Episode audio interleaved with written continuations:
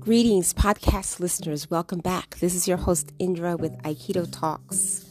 We continue with Secrets of the Samurai and the chapter that we're on, which I find very interesting, enthralling, um, on the subject of Kenjutsu and the mind.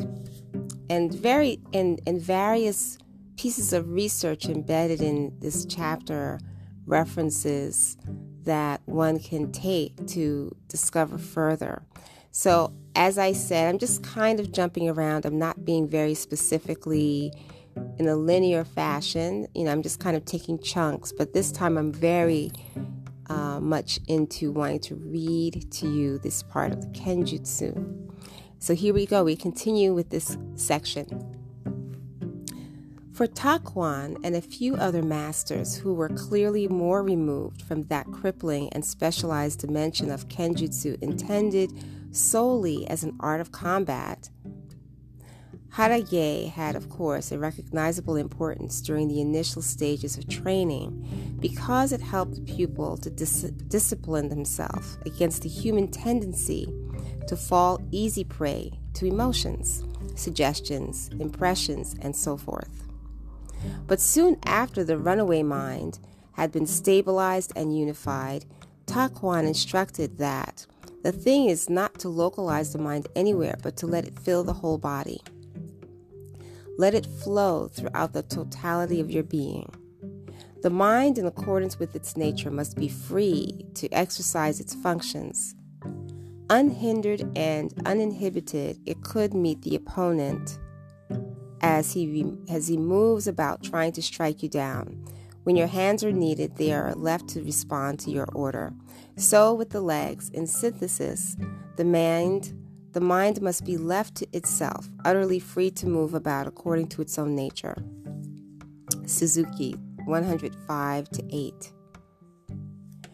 The attainment of this state of mental freedom was, in fact, the end of spiritual training over and beyond the narrow confines of specialization, which, in the case of Bushi, was professionally and rigidly military in nature. Apparently, Takuan was visualizing a personality more comprehensive than that of a mere warrior. Personality at ease not only in the military dimension of existence, but anywhere else.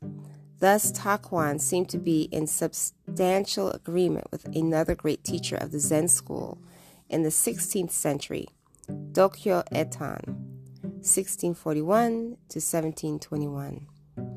Known among the Bushi as the Old Gentleman, Shoju Ronin.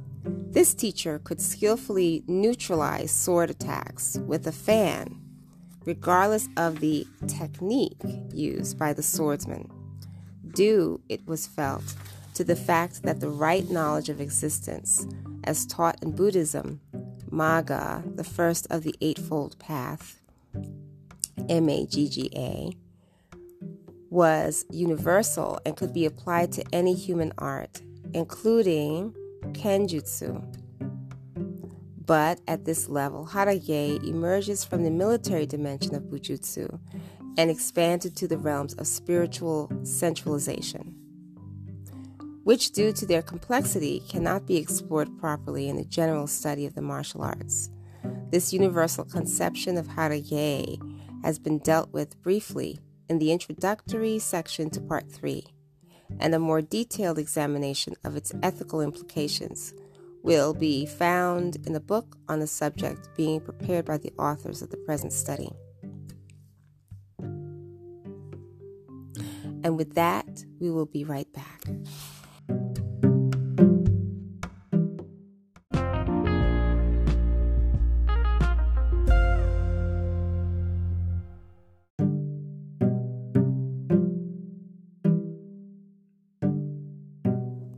And we are back. This was just a short excerpt from the book, just a continuation of the Kenjutsu section and it's quite interesting to hear about the different um, the different masters and their their concept of training and in this section in particular talking about um, not only having kenjutsu for combat but also improving the mind and uh, the idea of filling the mind in the whole body, which I think is such an interesting concept.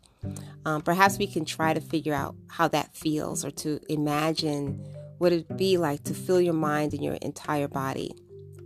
And my guess is if if one is to do that, you know, that everything is alive, everything is working in unison. Um, from your fingertips to the top of your head to the top tips of your toes, um, the the outer layer of your skin can feel everything in your environment without looking at it with your eyes, but you can feel and see it with your whole being, um, which is quite powerful. Um, it keeps you very well connected, and it it's it's even more powerful than AI. I think. Let's call it Aikido intelligence. so, with that, my dear friends, thank you for tuning in again, and we shall continue with some great reading again in the next episode, in our next meet together and enjoy yourselves for the rest of the week and have a great weekend. Um, continue to to shine and to move forward and upward. Until next time.